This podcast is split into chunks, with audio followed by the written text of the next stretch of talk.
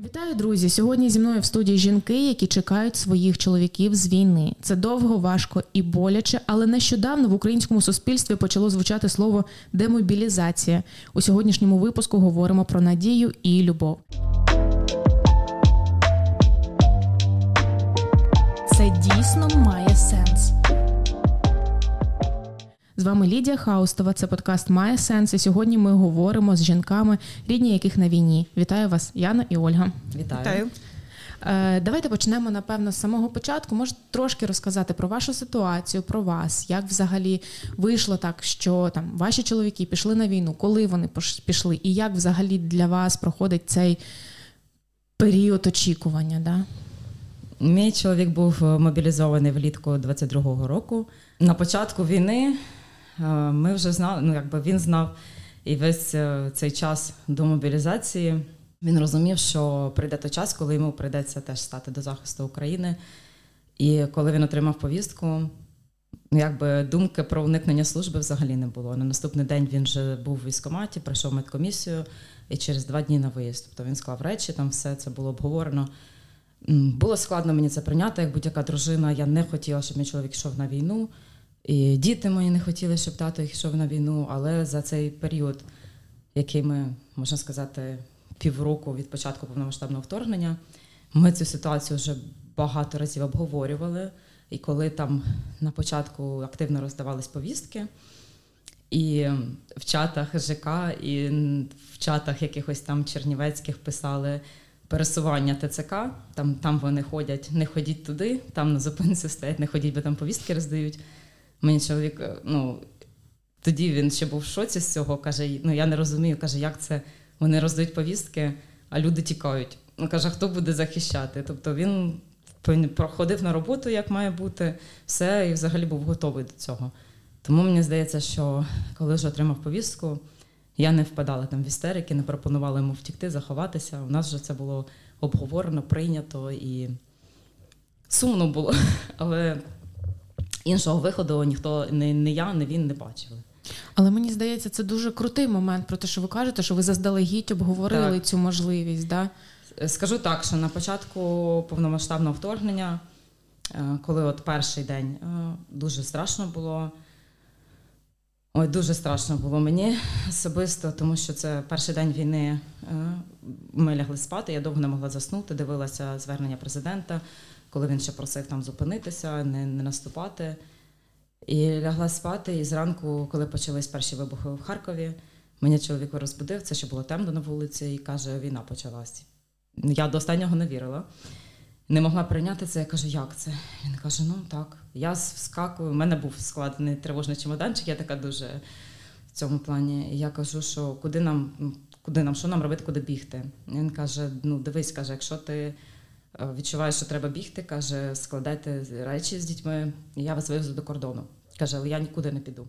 І я знаю, що в першу добу дуже багато чоловіків виїхали за кордон, і це не було такою проблемою, де там як є зараз. Ну, він одразу сказав, що ні. Каже, я не знаю, що ти там думаєш, але я нікуди виїжджати не буду. Каже, я вас відвожу до кордону і йду в військкомат. Я тоді ще дуже не хотіла, не злякалась, тому що в мене чоловік в армії не служив е, взагалі, і кафедри військової не мав. Коротше, ну, ну Взагалі не до цього. Взагалі він маркетолог по спеціальності, тобто ніякого відношення до армії не мав. У мене в місті ми самі живемо, у мене двоє малих дітей. Я дуже боялася залишитись сама в цей момент. Саме на початку, коли ще не адаптована була до всієї цієї ситуації. За кермом я не їду, я не знала, що я буду робити, якщо він піде на війну, а тут почнеться просування. І ми якось так не то, що прийняли рішення, а напевно моїми вмовляннями і домовились, що коли він отримає повістку, він піде. Я маю бути до цього готова. Я попросила його, щоб почекати цього моменту, можна так сказати. Ну, трошки це можна сказати, що неправильно, але я дуже вдячна е, можливості і, напевно, тим чоловікам, які пішли в перший, перший час, що вони дали можливість е, таким, як я, як мій чоловік, трошки підготуватися, хоча б морально і налаштуватися на те, що ну, прийде їх обов'язок. Тому і в цьому контексті можу сказати, що коли зараз кажуть, що мій чоловік там не готовий, чи він там недосвідний, чи нічого, ну у вас два роки було підготуватися. У деяких чоловіків не було взагалі і дня. Вони пішли 24 лютого і взагалі так, так само були без досвіду. У мого чоловіка завдяки цим чоловікам було півроку. Яна, поділитися своєю історією. Чоловік мій був добровольцем 24 лютого, коли це все почалося. Я дізналася, звісно, від брата. Він у мене проживає в Америці вже більше 10 років, десь за 15 років. Він до мене позвонив зранку, каже, типу, ти де? Кажу, я їду на роботу. Каже, як робота, війна почалася. Кажу, яка війна? Кажу, надзвичайно сам не було, типу, все нормально. Каже, я на війна почалася. А мій чоловік на той час ми з ним ще офіційно в бракі не були, але вже ну, довгий час ми з ним разом були. Він мене зустрічав біля роботи, ми йшли пити каву. Ну, понятно, що страх, сльози. Виходжу, дивлюся на нього, він каже, що сталося? Кажу, війна почалась. Каже, як? Кажу, отак, що це от. І дивлюсь на нього, він такий, ну чого ти переживаєш? Все буде добре. А я так кажу, навіть не думай. Кажу, все буде добре. Ну, деякий час пройшов. Ми там їздили, допомагали, одежу відвозили, що це. І потім, це було 3 березня, п'ятниця, він до мене дзвонив, десь година, то було 11. Він каже: ти можеш відпроситися з роботи? Я кажу, да. А що треба? Кажу, коротше, я був в воєнкоматі, мені дало дві години на збор. Я їду за речами, що це. Я кажу, ну, ти знаєш, ну, я його завжди у всіх його рішення завжди підтримувала. Кажу, добре, типу, немає питань, заїдеш, мене забереш, поїдемо. Ну, вже їдемо, кажу, ти впевнений в своєму рішенні, а він в мене теж без військової кафедри, без нічого. Ну, в цьому плані він був ноль просто всього. Він каже, да, я впевнений, ти бачила, що робиться там. Я кажу, да. Кажу, це треба. Хто піде, якщо не ми. Я кажу, хорошо, його привела, і так почалася наша історія. А у вересні 22-го року, то 6 вересня ми стали вже офіційно чоловік і дружина. Його були відпустили на 10 днів по сімейним обставинам, то ми з ним розписалися. І так наш вже це скільки часу длиться наша історія. Мені цікаво ось такий момент. Дуже довгий час е, слова демобілізація взагалі в оберті у людей не було. Тобто певний час думали, що війна дуже швидко закінчиться. Да? Другий час там думали, ну ладно, ще там півроку і точно закінчиться. Вже майже два роки. Да? Коли з'явилося це слово, коли з'явилося це бажання, і хто це перший почав обговорювати? От в вашому колі, наприклад? Взагалі, вперше слово демобілізація саме для мене прозвучало ще коли було АТО 2014 року. У мене тоді е, долучилися до лав Збройних сил брат двоюрідний і дядько. Дядько, на жаль, загинув, а брат дочекався можливості демобілізації і демобілізувався. Тобто, вже тоді я розуміла, що якісь терміни мають бути навіть на війні. Коли почалось повномасштабне вторгнення, цей же брат він був за кордоном, жив уже довгий час. В першу добу, коли багато наших чоловіків тікали, він їхав назад в Україну. І в першу на другу добу вже, виходить, був теж у військкоматі з речами, він вже знав, що він там має бути. От, коли вже було повномасштабне вторгнення, е, мій чоловік, виходить, з літа 22-го року там, восени 22-го року, я натрапила на петицію, е, петицію Артема Чапая про демобілізацію через 12 місяців служби. Тобто тоді це, ну можна сказати, взагалі не піднімалось питання, тому що ще навіть рік не пройшов від початку повномасштабного вторгнення. І на той момент мій чоловік був лише три місяці в Збройних силах. Але мене хвилював це, хвилювало це питання, дуже турбувало, тому що е, от він пішов служити, е, пройшло три місяці. А от, наприклад, я не чоловік вже на той момент був 9 місяців. І я розуміла, що скоро річниця, а ці чоловіки мають другу зиму вже бути в- зимою в окопах. І тому, коли мене питали там, от що ти так е, переживаєш з демобілізацією, якщо твій чоловік там лише три місяці вдома, я кажу, чекайте, ну я же переживаю не за свого чоловіка, я переживаю за всіх чоловіків, там жінок, які на передовій. Рік на передовій важко пробути. Рік, а зараз ми маємо ще майже два роки. І коли писали ми в 22-му році, коли була ця петиція, е, хочу сказати, що більшість, напевно, і військових, і їх дружини, цивільних не підтримували це. Писали мені там, що яка демобілізація, невже ми вже перемогли, ми тут до кінця. Ми там е, хочу сказати, що це було дуже така помилка інфопростору І там з усіх сторін нам казали про швидку перемогу, що ось ось дочекаємось весни. Весною там ми будемо в Криму. Весною нам там ну все, от, от дуже багато там. Я вже не кажу за всяких екстрасенсів тарологів, це лише от за змів, я кажу. І більшість, напевно, на цьому моменті не підтримували демобілізацію. Можливо, я ще допускаю той момент, що це перший рік.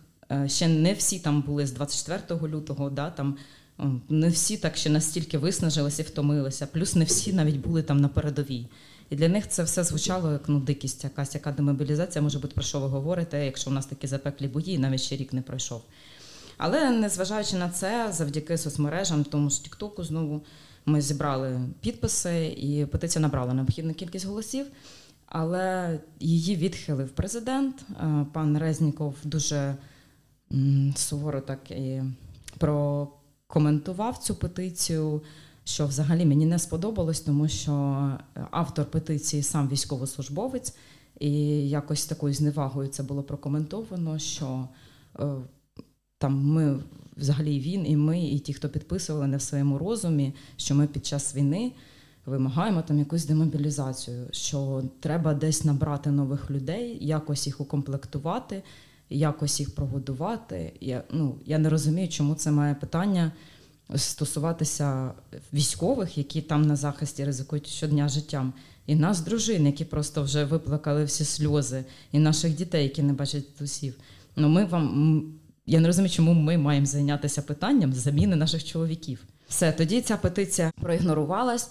Цей момент трошки забувся. У мене там час від часу проскакували відео там на цю тему, що необхідна заміна, що там втомились чоловіки. Якось воно це все таке собі було. Потім цієї осені, 23-го року, я зайшла на сайт петицій, просто пошукати, чи є нова петиція якась. Якщо ні, то у мене були плани її створити про демобілізацію, але звісно, що термін 12 місяців вже ніяк не підходив, тому що він далеко минув. Я знайшла петицію на сайті, там на ній було десь, може, 9 тисяч 10 підписів вже термін там не дуже багато залишалось часу. Я вирішила теж активно долучитись до просування в соцмережах, щоб зібрати підписи. Мені було цікаво, яка буде реакція е, влади, президента цей раз, того що вже майже два роки пройшло. В петиції було вказано демобілізація після 18 місяців служби. Що в принципі 18 місяців я ще вважаю, що це дуже такий довгий термін для перебування на передовій. І, чесно кажучи, у мене були великі надії на цю петицію. Я думала, що реакція буде трішки відрізнятися від реакції минулого року. Петиція була зібрана. Почали реагувати жінки, дружини інших військовослужбовців, підтримувати дуже. І що дуже приємно, і порівняно з минулим роком неочікувано, більшість військових підтримали. Дуже багато коментарів від військових отримуємо що дякуємо, що ви за нас боретеся. Ми дуже втомились, ми хочемо додому, ми виснажені. Е, і це настільки такий поштовх дало, що я зрозуміла, що це ми робимо не для себе, ми робимо це для них. Бо, на жаль, дуже багато звинувачують нас е, в тому, що от це дружинам скучно там вдома, чи їм там я не знаю, нема чим зайнятися, і вони хочуть повернути собі чоловіків. Мене найбільше лякало. Ось ми нещодавно спілкувалися з дівчинкою. Вона в Тернополі була однією з тих, хто взяв на себе організацію цих акцій, і вона е, каже, що найбільше лякала та зневага, з якою повз е, люди, які повз проходили, ставилися до рідних військових. Тобто ті люди, у яких нікого з військових немає, вони навіть частково не можуть зрозуміти, що переживають сім'ї, які чекають, і просто кидатися якимись образливими фразами про те, що та ви проплачені, та ви такі, ви не такі. От, от мене це зачепило, коли вона розповідала. Мені було незрозуміло, як люди, які не можуть зрозуміти цього, можуть отак от кидатися словами. Ну, у нас і коментарі пишуть під нашими відео, що ми і ПСО що ми проплачені, що ми там від когось. Хоча ну я взагалі не знаю, тому що мені цікаво, навіть питаю, ким ми проплачені. У нас е, немає ніякого, у нас навіть організатора немає, який би вирішував за нас якісь там моменти. У нас велика спільнота, у нас три з половиною тисячі, навіть більше вже людей. І всі організаційні моменти ми вирішуємо разом. Ну тобто, будь-яке дію ми вирішуємо всі разом. У нас немає керівника, який би нам пояснював і казав, що нам робити. І так, звісно, зі сторони цивільних людей, в яких немає нікого на війні, е, я особисто як дружина і ті, з ким я спілкуюсь, ми не маємо, ми не отримуємо і не відчуваємо тієї підтримки. Сім'ї військових, я можу сказати, за більшість, тому що спілкуюсь з багатьма. Ми відчуваємо себе в якомусь такій бульбашці, в ізоляції, можна сказати. Ми намагаємося шукати або контактувати з собі подібними, тому що ми е, ніхто мене не зрозуміє, так як інша дружина військового. А от люди, які там говорять, ми вас розуміємо, так, тяжко. А у самих куплені довідки там від військомату, ну про що можна говорити? Як прикро би не звучало, да, там, але от війна багато відкрила і показала людей з іншої сторони. У мене деякі зв'язки, дружні, з яких там 10 років спілкування, у мене вони просто зникли. Не те, що там, я, чесно кажучи, навіть не шкодую, тому що такі ситуації, коли у мене чоловік після поранення був в шпиталі, після шпиталю йому не дали відпустку, а колишня вже подруга пише мені пише мені пожалітися, що її чоловік, чоловіка по фіктивним документам не випустили за кордон на море. Ну, про яке розуміння і співчуття від цивільних може взагалі бути мова, коли це подруга, з якою ти ну, спілкувався, там, дружив там 6 років. Просто у мене сил не вистачає людям пояснювати. Я скажу так: якщо це там якась близька людина, і вона мені таке пише, що от е, інша ситуація, подруга, де з якою там дуже багато років. І знаєте, що образливо, коли я публікую е, інформацію про демобілізацію, про пікети, прошу людей поширити цю інформацію, щоб якомога більше Хоча б я розумію, що цивільні до нас не приєднаються, щоб якомога більше дружин військових і рідних це побачили. Більшість е, людей, навіть знайомих, подруг, вони ігнорують цей момент. Ну, тобто вони дивляться мої там сторіс або тіктоки, вони переглядають його, але не роблять репости, нічого не відмічають. І подруга мені теж пише, що от, е, Оля, яка перемога? Зніми рожеві окуляри, е, треба, треба виходити чи вимагати мир. Оцей новий е, іпсошний російський наратив про перемир'я. Я не розумію, я не можу його просто зрозуміти, як наші люди можуть про це взагалі казати. Яке може бути перемир'я з вбивцями і окупантами? Я поясню, що от у 2014-му, коли почалась війна на Сході, е, ми да, там вирішили якесь перемир'я, начебто. Чим воно завершилось для нас у 2022 році? Будь-яке зараз замороження конфлікту воно проведе ще до більшої ескалації. Ніякого перемир'я ми не можемо. Воно не буде. Ця війна, чесно, ця війна вже не одне сторіччя йде у нас з Росією. І я не бачу взагалі ніякого перемир'я. Ну, це перемовини з ким? З терористами. Диктаторська країна. Ну, в якій немає ніякої демократії, немає ніякої свободи слова. У них немає, вони не можуть вийти. От на початку там вони намагались вийти на якісь типу протести, їх розігнали, вони сидять по домам. І, чесно кажучи, як би це грубо не звучало, для мене немає хороших руських. Коли вони там кажуть, от ну ми не винні, що ми росіяни, але ми там за мир, ми не хочемо з вами сваритись. Та ви вбиваєте нас, це не сварка. Ну, ви вбиваєте дітей, пенсіонерів, ви, ви жінок гвалтуєте. Як, яке перемир'я може бути? Ну, сидіти вдома е, на дивані ну, і казати, що я за мир. Для мене це немає. Коли мені кажуть, що ну то що вони можуть зробити? У них там ого, яка диктатура, їх там всіх, як всіх, їх скільки мільйонів людей, жителів. Ну, якщо вони там в переважній більшості, як нам хочуть пояснити, за мир, чому вони нічого не роблять? Я не підтримую і навіть не хочу слухати думки про перемир'я. І дуже багато, на жаль, от ще хотіла на цю тему сказати, що коли до підняття цієї теми про демобілізацію цього разу, коли вже ми почали масово виходити на пікети, там почали спілкуватися зі ЗМІ, почали там ця тема почала підніматися у Верховній Раді. Е, законопроекти почали виносити на голосування. До цього якось люди, ну так сказати, не пропонували особого перемир'я. Зараз, коли почалася активно підніматися тема демобілізації, мабуть, всі зрозуміли, що це потягне за собою нову хвилю мобілізації, тому що щоб е, чоловіків звільнити, жінок, які там вже відслужили певний термін, їх потрібно кимось замінити. А це людям дуже не сподобалося. Тим, хто за два роки повномасштабного вторгнення просто жив своє життя, грубо так скажемо, відпочивав там. Ну, був вдома, нічим не зайнятий, да? ніяк не долучений до війни. Йому дуже не сподобалось це, що ага, можливо, мені доведеться йти служити. Ну а як ви хочете? Ну неможливо, щоб війна е, трималася на одних і тих самих. Просто е, виснажене військо, воно неефективне буде, воно буде небоєздатне. І якщо е, ми не втримаємо фронт через небоєздатне виснажене військо, то винуваті в цьому будуть ухилянти. Які просто не прийшли і не замінили тих, хто просто вже з останніх сил там на передовій. Ви чуєте, як військові кажуть, що я просто мрію, щоб мені відірвало ногу, і я на півроку потрапив додому. Ну хіба це нормально? Це е, це каже захисник, який два роки вже на передовій, просто які думки там у людей. І чим довше людина на війні знаходиться, тим важче їй буде соціалізуватися потім в суспільстві. Проблема навіть в реабілітаційних там якихось психологічній підтримці. Я не бачу цього. Навіть отак підтримка там сімей військових. Я цього не бачу. І це це велика проблема, тому що ніхто не піклується про нас. Якщо ще там про військових десь щось хтось думає, то якась хибна думка, що сім'ї військових вони якось в тіні знаходяться. Але насправді ця підтримка, принаймні психологічна, дуже потрібна і дружинам, і дітям.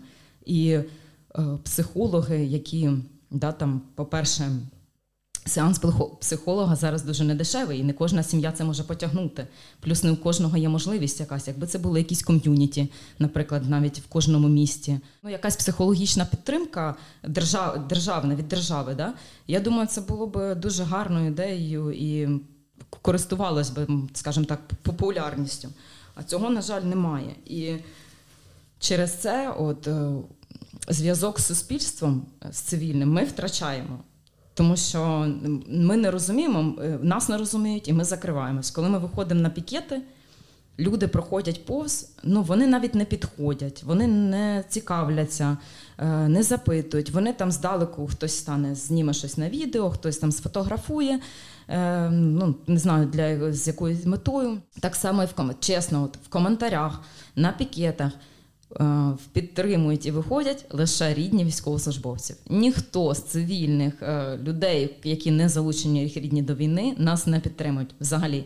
Да, Якщо там ще репости можуть зробити деякі там близькі знайомі, які там принаймні хоч ну, хоч десь якось далеко розуміють, тому що добре мене знають там чи чоловіка, то такі якісь перехожі, ну він просто. Іде там, сфоткав нас і пішов собі в кафе або в спортзал, або там поїхав на роботу, на побачення. Йому все одно, що відбувається. Але люди не розуміють того, що вони можуть ходити на цю роботу, можуть пити каву і можуть ходити в спортзал тільки завдяки тому, що наші чоловіки отам ризикують життям щодня. Мені це не зрозуміло. Ну да, тут такий момент, що дійсно, коли немає термінів, ти навіть не знаєш, чого чекати. Я з дівчинкою попередньо, коли розмовляла, вона каже: А чого мені чекати? Що його поранять чи вб'ють? Ну мені більше нема чого чекати. Виходить. Відпустка буде один раз на рік. Ну я за цю відпустку навіть не встигаю, він не встигає адаптуватися, а я до нього звикнути не встигаю. І це болючий момент насправді для багатьох родин. Це дійсно має сенс. Яно, хотіла у вас запитати, як взагалі ви от е, вперше також почули про те, що є варіанти демобілізації, і от як долучилися, як вирішили долучитися до акції також? Ну, спочатку ми чоловіком, коли він пішов, він пішов прийняв це рішення, е, в 2014 році його товариш був АТО. Ну і ми з ним були впевнені, так як як було тоді в АТО, що через 12 місяців йшла демобілізація. Ну там 12 місяців, коли 14 місяців, до півтора року, якщо не помиляюсь, тоді під час тих років це проходило. Ну, було надія, що це так само буде по розумним термінам іти. І хлопців, напевно, більше тоді це і мотивувало, що вони знали, що ну рік, там півтора року їх будуть відпускати додому, або хоча б якась ротація може бути, що будуть Ну, я, звісно, б на той час підтримувала, і це було, я вважаю, було б саме правильніше робити три місяці на бойових, три місяці в тилу, щоб вони були, їм давати час на відновлення. Так було б набагато їм легше. Зараз дійсно дуже багато є СЗЧшників. Дуже багато, але це питання не піднімають, про це ніхто не говорить, є хто не кладає на себе руки. Хлопці не витримують. Я про це дізналася. Наші ну так, я бачу теж в соцмережах, тіктоках поширювала. Е, в групу приєдналося уже перед початком першого нашого пакету, як вийшло. Ну, мене на першому не було, то мене по роботі. То чоловіку кажу, кажу, от у нас починаються пакети, ми будемо виходити, кажу, бо толку щось не видно, і взагалі вони мовчать, коли це все буде. Кажу, петиції подаються, голосують, набирають, але все толку немає взагалі на цьому. Кажу, ну давайте, типу, далі, звичайно. Каже, але я не вірю, що з цього щось вийде. Це він сказав? Так, і навіть дуже багато хлопців, його сослуживців, інших моїх знайомих, які там з ким я не піднімаю цю тему, вони не вірять, що буде, що поставлять розумні терміни, і хлопців будуть відпускати додому. Бо дійсно, як то кажуть, типу, немає міняти, бо наші всі тюбики поховалися і сидять тут. Дуже багато є, що чоловіків да, позабирали, але не всі сидять тут. Наших ніхто міняти не хоче. Ну, навіть з чоловіком вже говорю, от кожен день я бачу то, що він тухне. Це дуже важко. Моральний стан опускається нижче. Так? Дуже. Морально це дуже-дуже дуже. Вони просто тіряють у віру. Да, у них бойовий дух ще десь є, лишається, як він мені недавно написав, ну, коли ми писали, що будете до вас. І там це перелік питань йому скинув, каже: Крим наш, перемога за нами. Є цей бойовий дух, але морального вони виснажені. І якщо зараз не буде цих розумних термінів, вони не поставлять демобілізацію, я не знаю, чим це закінчиться. Або просто дійсно дуже багато хлопців повтікають в СЗЧ. Дай Бог, що не повтікали в СЗЧ, а щоб не почали накладати на себе руки. Лишуться там лише діняться. Але і то, що ще вони вже не кажуть, що вони більше туди не вернуться. Вони вернуться туди, бо їх уже тяне. Вони тут не адаптовуються, вони не можуть тут знаходитись. Я бачу по чоловіку, коли приїжджає, ну приїжджає, таки, коли був тут. Ми з ним вже пішли по Кобилянськи прогулятися. За руку він мене тримає, а я чую, як в мене рука, він мене здавлює. Він його це дотатує. Каже, як? Ці богої тут ходять. Каже, а ми там гинемо? Кажу, чому? Чому їх туди не відправляють? Чому нас не міняють? Немає цієї підтримки до них. До нас, ну, лічно моя думка, Бог з вами. Не треба мені ні вашої підтримки, нічого, бо дуже навіть теж от, з близьких, з кругу знайомих, з рідних. Ну, нема, нема, нема, мені не треба. Я від вас тримаюсь далеко, ви тримаєтесь, будь ласка, від мене далеко. Є раз, два, три, чотири, з ким я спілкуюсь, все, мені не треба цього. Але я хочу, щоб реально вже були ці поставлені терміни, щоб відпустили наших хлопців. Бо з першого дня війни, а є хто, що іще був з 2014 року, і хто і попав, що вони іще довше там перебувають. Наші чоловіки пішли до 22-го року. А хто був? Вони вже там скільки років. Вже їх треба міняти, відпустити додому, хоча б на ту ж ротацію. Вони вже вернуться все одно назад, бо вони тут не витримають.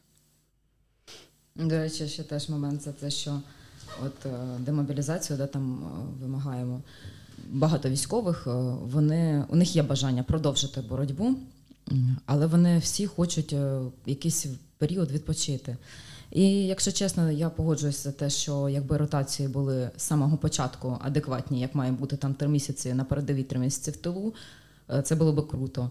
Але на даний момент, от якщо зараз там да, після двох років е, на передовій е, скажуть, що ми вас відводимо там в іншу посадку на ротацію, ну це вже, вибачте, ну це вже неадекватно просто. Відводити потрібно зараз е, змінювати систему. Якщо там нових призваних мобілізованих, от буде отак, от така система, передавати це можливо буде ну, краще.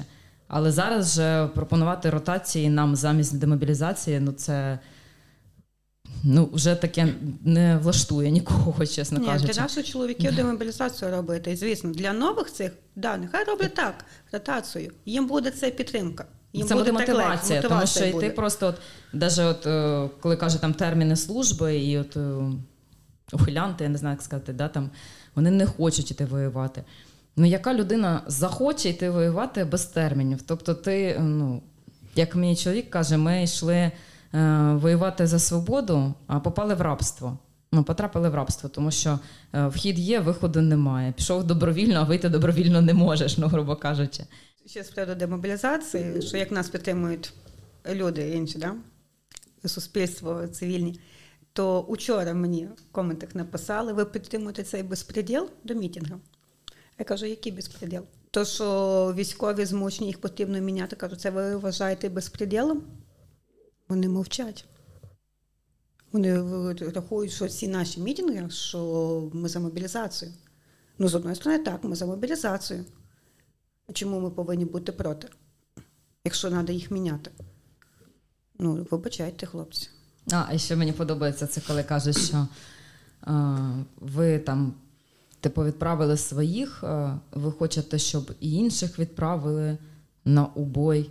І так прямо пишуть. Типу, ми хочемо, щоб в наших замінили чоловіків. Ми відправляємо їх. Не ми точніше, я не займаюся там нічим, щоб когось щось відправити. Це має взагалі це не ми маємо піклуватись про те, хто їх там буде міняти. Але ось така претензія. Тобто, коли наші чоловіки йшли захищати, вас не хвилювало, що там чиїсь близькі йдуть захищати, можуть загинути, там отримати поранення, ампутації, там таке інше. Ви ну вам було ок. Коли ви розумієте, що ваші чоловіки мають стати до лав Збройних сил, у вас починається паніка. Я розумію, я розумію почуття кожної дружини, бо ніхто не хоче, щоб її чоловік ішов на війну. І я більше того скажу, що багато чоловіків, ну мені здається, дуже мало, які там навіть військові, що вони не немає у них страху, немає. Ну, людський страх, інстинкт самозбереження він є майже у всіх. Ну, Кожен виходить там, боїться за своє життя, боїться за те, що у нього є родина, там все. Ну як ми можемо інакше просто? Як ми можемо е, провести демобілізацію без мобілізації? Це неможливо. І коли от е, за відпустки Яна сказала, що е, відпустка, в яку він не встигає адаптуватись до сім'ї, за цю відпустку взагалі неможливо. По-перше, почнемо з того, що термін відпустки збільшили, але напевно більшість їх не побачили. Цей ми не використали цю відпустку за 2023 рік. Ну тому що або немає як відпустити, бо людей немає. Ті в шпиталі, ті там на позиції. Просто і немає такої кількості людей, щоб можна було відпустити у відпустку. Як можна, а за 10 днів ти обираєш, або ти підлікуєшся, там проблеми зі здоров'ям підтягнеш, хоча я не знаю, там таке вже здоров'я, що за 10 днів ти нічого не підтягнеш. Або ти відпочинеш там з сім'єю, з дружиною, з дітьми, або ти будеш вирішувати бюрократичні якісь питання по там всяким довідкам, з банками, все таке інше. Я хочу сказати, що реакція суспільства, вони навіть ем, навіть якщо людина в формі, не скрізь пропустять черзі. Хоча скільки я прошу, наголошую людям про те, що військовий е, у відпустці не має витрачати свої дорогоцінні хвилини на черги. Ну невже вам важко пропустити в черзі? Та навіть якщо це супермаркет. Ну, людина 10 днів на півроку має вдома. Ви не можете його пропустити в черзі. У вас все життя вдома, ну, грубо кажучи. І оце термін 10 днів відпустки, коли от е, чоловіки е, контузію отримують, да, там жінки, чоловіки, я маю на увазі військові. Е, контузії мають накопичувальний ефект. Якщо це була одна контузія, да, там їх прокапали, отримав нову контузію, прокапали. Після того, як навіть якщо одна контузія була, потім все життя треба періодично лягати в лікарню, прокапуватись. З періодичністю там хоча б раз в півроку, а бажано краще, а бажано частіше. Хіба їх хтось відпускає на це? Ну, звісно, ні. Всі хвороби, всі там. Е, я вже не кажу про якісь там віруси, запалювальні легені, все вони переносять в окопах. Ну, Їм не дають лікарняні, там, щоб вони там підлікувалися. Це просто треш, тому що там холод, там болото, там сніг, там мороз, там миші бігають. Це така антисанітарія, і оці і можливості навіть підлікуватися немає, тому що немає людей. І розумієте, коли там кажуть. От з чим іти воювати, нам потрібна зброя, нам потрібна зброя. Та більшість військових командирів вже кажуть, нам потрібні люди, не лише зброя, тому що ну е, я не можу людину відпустити з пораненням чи з контузією відпочити чи підлікуватись, тому що мені нема кого поставити замість нього. Зброя зброєю, це зрозуміло, але від суспільства залежить від нашого суспільства, да, залежить саме хоча б от фактор заміни людської.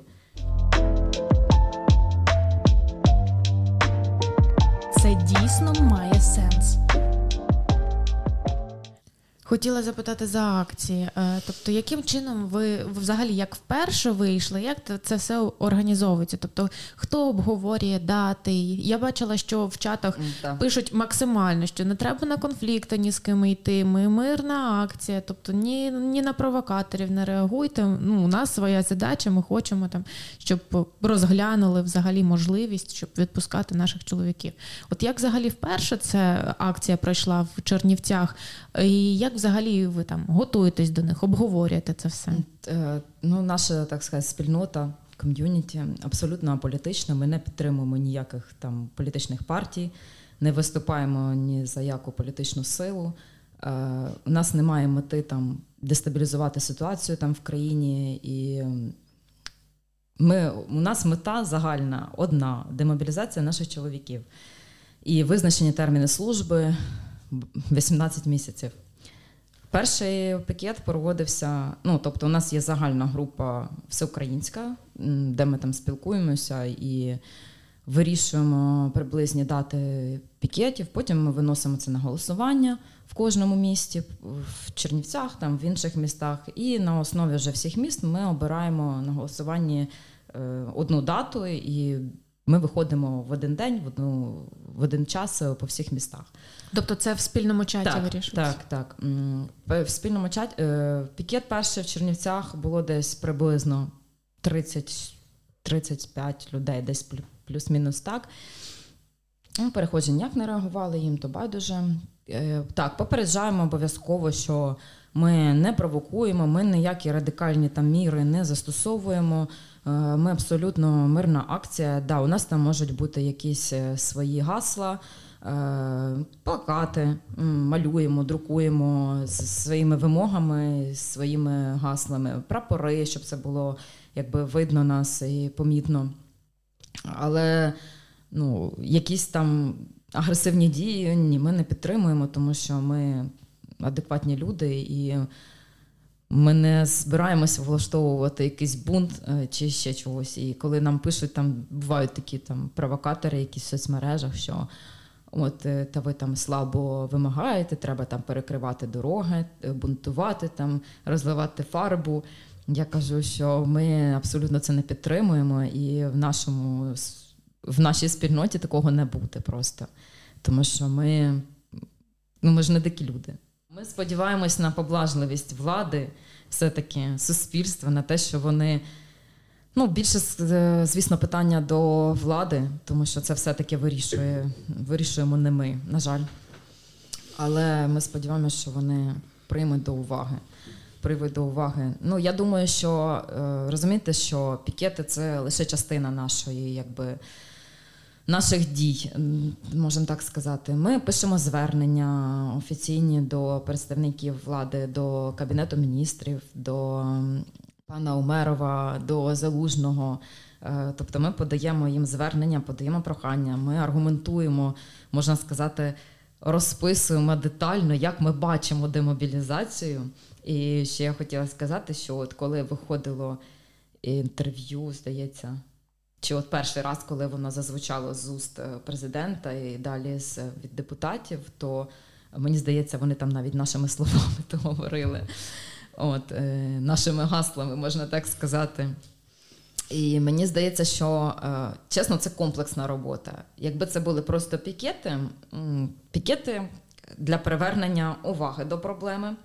Е, соцмережі у нас для поширення інформації, і я хочу сказати, що ну можливо ще досі багато людей недооцінює е, вплив соцмереж там да, і потужність, але ну це дуже такий вагомий інструмент в сьогоденні на навіть на вплив. І Тікток, Інстаграми, Фейсбуки, Телеграми це все воно дуже класно прокачує якусь проблему. І чим більше люди ширять, чим більше вони залучені до цієї проблеми, тим більше от розумієте. Е, півроку тому ця тема да, ніде взагалі не піднімалася. Зараз, коли я заходжу в Тікток, у мене в рекомендаціях просто отак, от через там два, одне, три відео, демобілізація, демобілізація, демобілізація. Ну плюс моя сторінка так само. Це важливо. І знаєте, от е, коли відкриваєш коментарі, і ти бачиш, що військові, і там, наприклад, дружини військових, всі коментують там. Е, військові пишуть, що так, дівчата, там жінки любі, дякуємо. Нам потрібна е, демобілізація. Ми дуже втомлені, ми виснажені, ми хочемо додому. Е, пишуть, що я хочу бачити, як росте мій син. Там в деяких я дітки маленькі, коли які народилися там після повномасштабного вторгнення, вже і вони взагалі їх не бачать два роки майже дитині, а він її бачив там два рази. Ну це мій чоловік пішов служити е, молодшому сину, нашому було два роки. Він ще не балакав. І зараз він вже йому вже майже чотири буде в травні чотири. Він вже, якби можна сказати, більш-менш дорослий. Він постійно питає, коли тато приїде. І це ще момент, коли приїжджає чоловік у відпустку. Старшій доньці сім з половиною, вона вже більш-менш розуміє, що тато у відпустці, він має знов їхати. А малий, коли тато їде, він наступний день він це не розуміє, що він вже знов поїхав, його довго не буде. Він там кажу, сідаємо обідати, він я тата зачекаю, я буду з татом вечеряти. Або коли там донька в школу йде, там і після школи там татусі забирають, а вона чо, ну чо, от чо наш тато там? От чо наш тато там, а всі інші тут. І коли мені кажуть, що ой, пишуть, знаєте, навіть таких багато. Ой, не нийте, не у одних вас там чоловіки на війні. Ой, не нийте там пів України чоловіки на війні. Ну як пів України? От я бачу, у мене донька в школі в класі. У неї з класу, крім неї, ще у двох е, діток е, татусі на війні, всі інші вдома. Я живу в ЖК, е, ну, великому в Чернівцях, да? І всі, кого я знаю, бачила, чоловіки, сусіди, вони всі вдома. З нашого ЖК, там я не знаю, які ще теж раховані чоловіки на війні. І коли мені кажуть, що от, от там всі вже і так, всіх уже і так загребли. Ну кого всіх загребли? Загребли наших чоловіків, чи вони там пішли. Але справа в тому, що ну, вони пішли, да, хтось добровільно пішов, хтось пішов по повістці. Але вони ж не ховалися, вони розуміли, що це потрібно.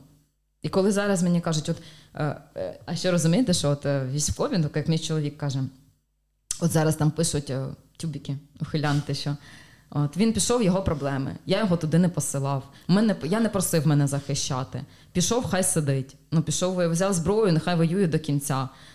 І чоловік каже: Ну я відчуваю себе прямо, ну, як наче ми не військові, там, яким мають дякувати, а що ми лохи каже. Ну ми якби пішли і лоханулись, тому що вийти ми не можемо. І підтримки немає. Ну чесно, от підтримка з кожним, до речі, місяцем, так підтримка все менше і менше від суспільства. А після того, як прозвучала демобілізація, вона взагалі зникла, можна сказати. Тому що ну як це? Це ж прийдеться комусь новому воювати. Це насправді я не знаю. Мене от е, ще за відпустку, що вони не встигають, не встигають адаптуватися. У мене чоловік, коли у 22-му році був на звільненні теж Харківщини, приїхав е, в відпустку.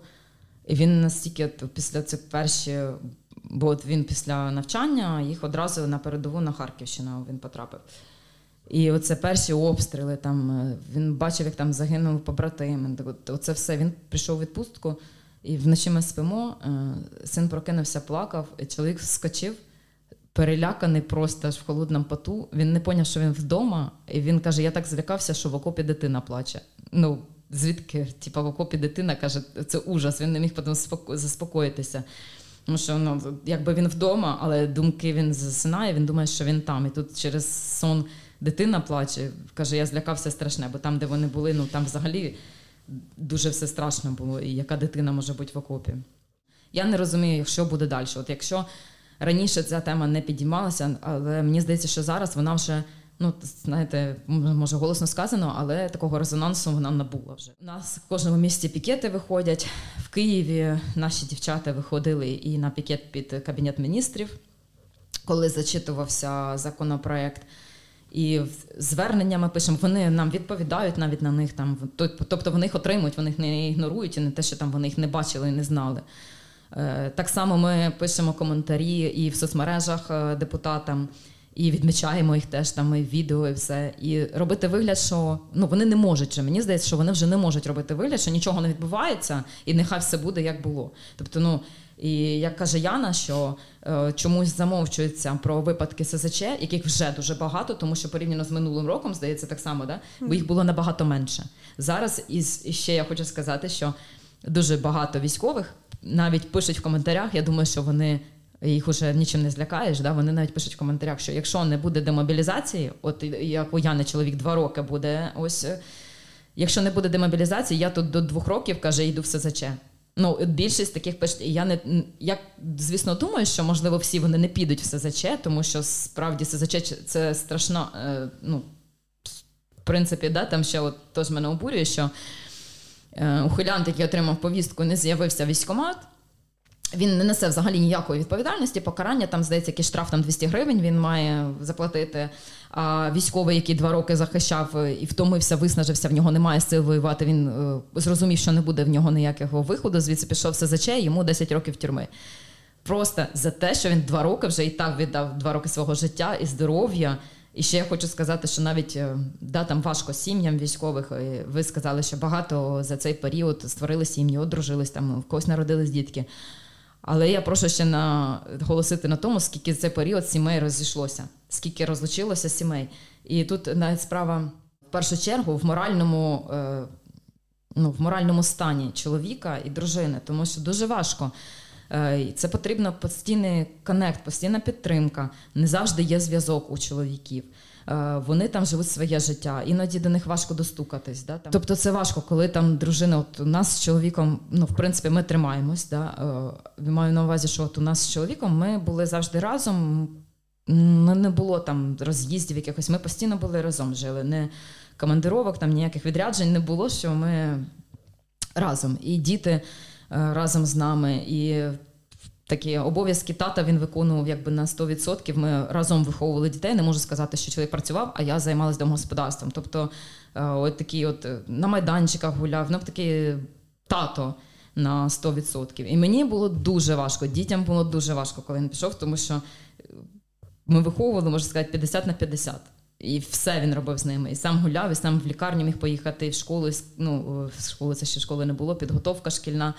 Все він міг зробити. Зараз це все на мені просто. Ну це важко. Якби Я розумію, що да, там є, е, коли мені кажуть, що от, ну є ж матері одиночки, які виховують самостійно теж дітей. Ну вони ж не ниють там комусь претензій. Я кажу, я перепрошую, але це їх. Е, вони розлучилися, тому що у них там не співпали якісь. Мій чоловік на війні, ми не розлучені. І він би з задоволенням виконував свої обов'язки. Да, По-перше, по-друге, що е, жінка розлучена з дітьми.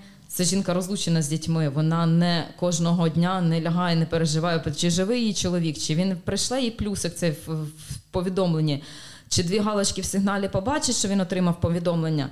Ну, це постійний стрес, це стрес. У мене я не знаю настільки. Е, ну вже просто організм здається, тому що я не уявляю, якому стресі вони. Якщо я можна сказати вдома, мені іноді навіть соромно за те, що як я вдома от е, сижу, я не в окопі, я вдома. Але наскільки я себе з'їдаю цим е, стресом, і здоров'я, і фізичне, і моральне, і все за, за чоловіка. Я не уявляю, як їм там. Просто і коли оцей час іде, час іде, час іде, і нічого не змінюється. І одні так само гуляють, інші так само е, воюють. І просто коли ну немає, коли мені кажуть, що ну ви так даремно говорите.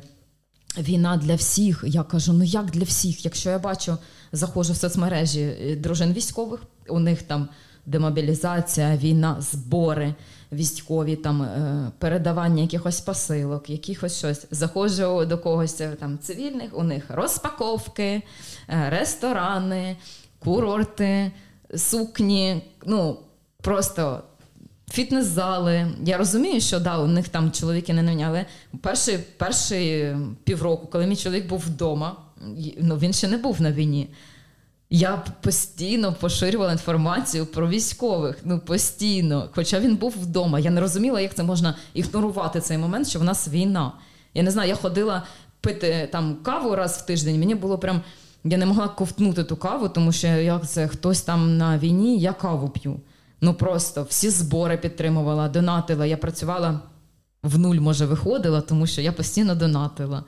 Я не, Мені так важко було це сприйняття, що вони що вони там, що їх треба підтримувати постійно. Мене навіть тоді обурювало, чому люди це не роблять, чому вони не репостять, чому їм що байдуже? От це. Ну, від від мого репосту там нічого не зміниться. Ну, якби так кожні думали, чесно кажучи, якби я так думала, то цього всього б не було. Тому що е, від якогось там відео в Тіктоці, від якогось коментаря ми всі зібрались. Ми всі зібралися, і це прозвучало слово від президента про демобілізацію, про якісь необхідні зміни. Тому я вважаю, що кожна дія, яка направлена на перемогу, яка направлена на демобілізацію, кожен там маленький донат, кожен репост він має свою справу. По питанню е, демобілізації, так само як по питанню зборів, коли там людина у мене немає чим донатити. Ну та зроби репост. Навіть якщо в тебе 200 підписників, ну хтось з твоїх скине 20, 30, 50 гривень. Важливий вплив соцмереж в наш, в наш час дуже важливий. Да, я думаю, що ми під час розмови зачепили всі питання просто в одному цьому, але ну насправді це важливо. І той, і той факт розказати про те, що болить, наскільки взагалі люди не зрозуміють, але можливо через слова, через якісь там дії зрозуміють, наскільки важливо там сім'ям військових. Я не кажу тільки дружини, да, бо є там у кого діти воюють, у когось там брати Так, і сестри. Ну то такий момент. Але кожна ця сім'я, е, як кажуть психологи, я спілкувалася для матеріалу. В сім'ї, у якій хоча б одна людина на війні, вся сім'я на війні, і це теж дуже важливо розуміти, і, і сім'ям в тому числі, і не недооцінювати себе і свої дії. На пікетах у нас приходять так не тільки дружини, приходять і дітки, і такі більш дорослі діти вже приходять самостійно з плакатами, приходять батьки.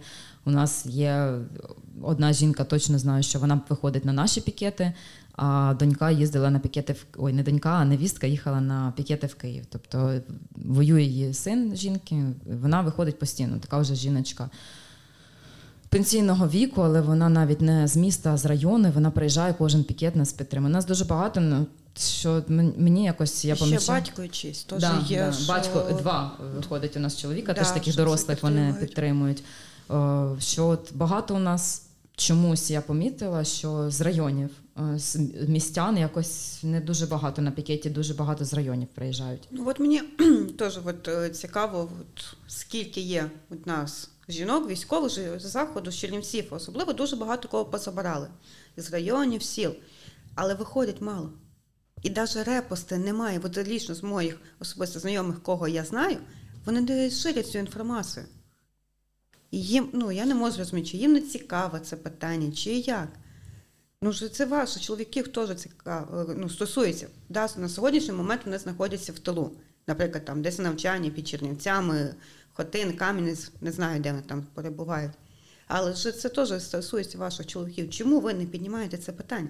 Чому ви не виходите? Елементарно, чому ви не поширюєте інформацію? Від цього дуже багато що залежить. І їм це, ну я не розумію цих жінок. До речі, Чесно. до речі, у нас е, майже кожного пікету якісь є, додаються люди. З кожним разом, до речі, все більше у нас людей виходить. І кожен майже раз хтось підходить і питає: а як е, наступного разу нам зрозуміти, коли буде пікет? Я кажу: у вас немає в телеграму нашого? Ні. Е, А як ви прийшли сюди? Побачила TikTok. Ну, тобто люди вони навіть не були в групі, вони не знають всіх подробиць, але вони просто побачили відео, побачили, коли буде пікет, і просто прийшли. Ну тобто, і чого я ще раз кажу, що ці всі репости вони важливі, тому що людина просто гортала стрічку і побачила, що буде таке дійство. Вона має відношення до цього, вона вийшла підтримати. І минулий раз, е, останній до нас підійшла жінка вже в кінці майже. Вона нас просто побачила і підійшла і спитала те, що як мені долучитися, бо в мене теж син на війні. Вона нас взагалі ніде не бачила в соцмережах, побачила вже на центральній площі. Так залишила свої контакти, попросила її додати.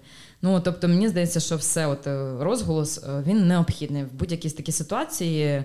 Він необхідний, тому що поки ми сиділи всі одне в одного вдома в себе і плакали над тим, що чому так, чому така несправедливість там, да. Мені дуже важко, у мене дуже загострене відчуття справедливості. Я е, працювала з психологом над цим питанням, але чесно кажучи, я кажу, поки таке відбувається, я не зможу собі це побороти прийняти цю ситуацію. Ну це не те, що там. Ага, в когось там великий будинок, а в мене малий. Ну це просто це відповідальність, війна і перемога це відповідальність кожного. І вона має стосуватись кожного. Ну я не, не може бути так, що от одні чоловіки, розумієте, 12 місяців, коли вони ще служили, там 9 місяців, да, вперше, коли була петиція, це ще було якось так. Ну, в принципі, ну була надія, що ну відхилили цю петицію. Значить, вони вже планують там після 12 місяців чи 18, вони просто зроблять це. Треш ситуації в тому, що. Ми зараз, дружини військових, на такому тотальному стресі знаходимося постійно за життя наших чоловіків, і ми маємо боротися. Ну тобто, чоловіки наші борються за нас там, ми маємо боротися за них тут. Всі інші просто живуть своє життя. Немає ніякого цього. Ну, тобто, вони не їх не хочуть міняти, не нас підтримати.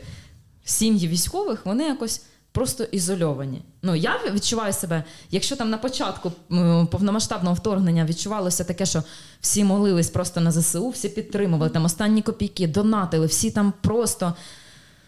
ну я не знаю, як е, сказати так, на ізнос працювали, да, то зараз це просто таке. е, Якось то без мене збереться той збір, якось то без мене пройде тебе демобілізація. Якось там от мене ще дуже обурює, коли от люди кажуть: ой, коли вже та перемога? Боже, скільки це воно ще має бути? Скільки це вже не має бути? Та як тебе стосується війна? Ти живеш в Чернівцях. Слава Богу, в тебе стосується лише сирени. Твоїх військо... е, твоїх рідних немає на війні. У нас, слава Богу, немає нічого не відбувається. Да? У нас ми більш-менш спокійно. На твоїй там пенсії, на зарплаті не відобразилось ніяк це. І я хочу сказати, коли там люди дуже жаліються на те, що от війна так довго йде, е, скільки можна жити, там піднімають ціни, там е, на важко вижити. Народ, у нас війна. Я хочу сказати, що в стані повномасштабної такої великої війни в Європі ми ще добре живемо. Я не 100%. бачу, чесно кажучи, у мене більшість знайомих, навіть я хочу сказати, за період від повномасштабного вторгнення вони лише збагатилися. Вони покупляли нові автівки, побудували будинки. Вони до війни не залучені. Тобто йде, і я не розумію цього. е, Ну тобто я не рахую чужі гроші, але коли людина от е, будує своє життя і не думає за те, що якщо посипеться фронт, то в цій, в цій будівці, будівлі будуть жити якісь буряти. Вона про це не думає. Я розумію, що коли там от перші півроку всі працювали на перемогу, всі там долучались, всі там ну, навіть оця підтримка там була постійна, там щось треба, щось передати, щось там зібрати. Ну зараз цього я не можу сказати, що там взагалі люди перестали донатити. Чесно кажучи, ті свідомі самі ланка свідомих людей, навіть в кого немає нікого на війні, вони це розуміють важливість того, що е, особливо ті, хто там я не воюю, але я маю підтримувати фінансово, хоч якось е, армію. А ті, хто от, ну, є такі, є такі дуже багато, на жаль, які не словом, не донатом не, ніяк не підтримують. Просто Як вони кажуть, ми вас туди не відправляли, Да. А ви ти чого відпустила свого чоловіка? Ти чого його туди відправляла? І я його туди не відправляла. Боже, мені Але ще- дякуючи йому, ти зараз цей. Або як вони кажуть, він пішов за гроші, ви гроші маєте. Ребята, ви знаєте?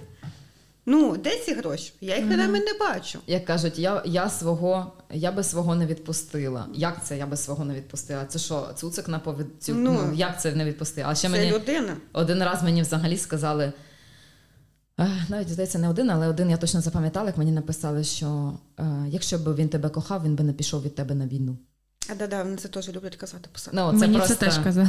Просто ви уявіть собі, ну е, людина взагалі далека від цього. Якщо і коли мені кажуть, що от я е, мене чоловік потрібен вдома, мені потрібно, щоб він вдома міг мене захистити. Та ви подивіться на окуповані території Херсон, Бучу, Ірпінь, Маріуполь. Чи багато цивільних чоловіків змогли захистити свої сім'ї від озброєних е, окупантів?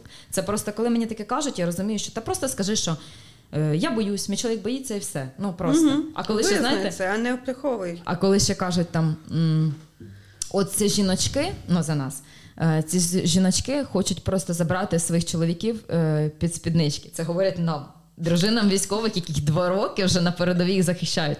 Не про тих, хто сидить вдома, ховається два роки, а про тих, хто вже відслужив своє і просто хоче відпочинку. Ну це, звісно, взагалі я навіть коментувати не можу. Ні, справді дуже багато нерозуміння з боку інших людей, але хочеться вірити у те, що буде якась реакція. Я так розумію, що зі сторони влади, хоча б вже звучить Ну, слово да. демобілізація, і ну для мене це вже якийсь прогрес, є, враховуючи те, що раніше про це взагалі ну навіть розмов не було. Я вважаю, що це теж вже непогано. Да? Я думаю, що ми можемо закінчувати. Я дуже хочу звернутися до наших слухачів. Будь ласка, долучайтеся до будь-якої допомоги нашим збройним силам. Донатьте, репостіть, виходьте, говоріть про це. Я дякую вам, що поділилися своїми історіями, своїми болями, тому що ну це дуже важливо розказувати людям, які не знають, як воно. Можливо, хтось хотів би знати, але не знає. Тому дуже хочу е, ширити ці історії. Дуже хочу, щоб люди розуміли, що відбувається, що у нас війна триває. Дякую вам. Дякуємо вам. Дякуємо. Дякую, друзі, що були з нами. До нових зустрічей. Почуємось.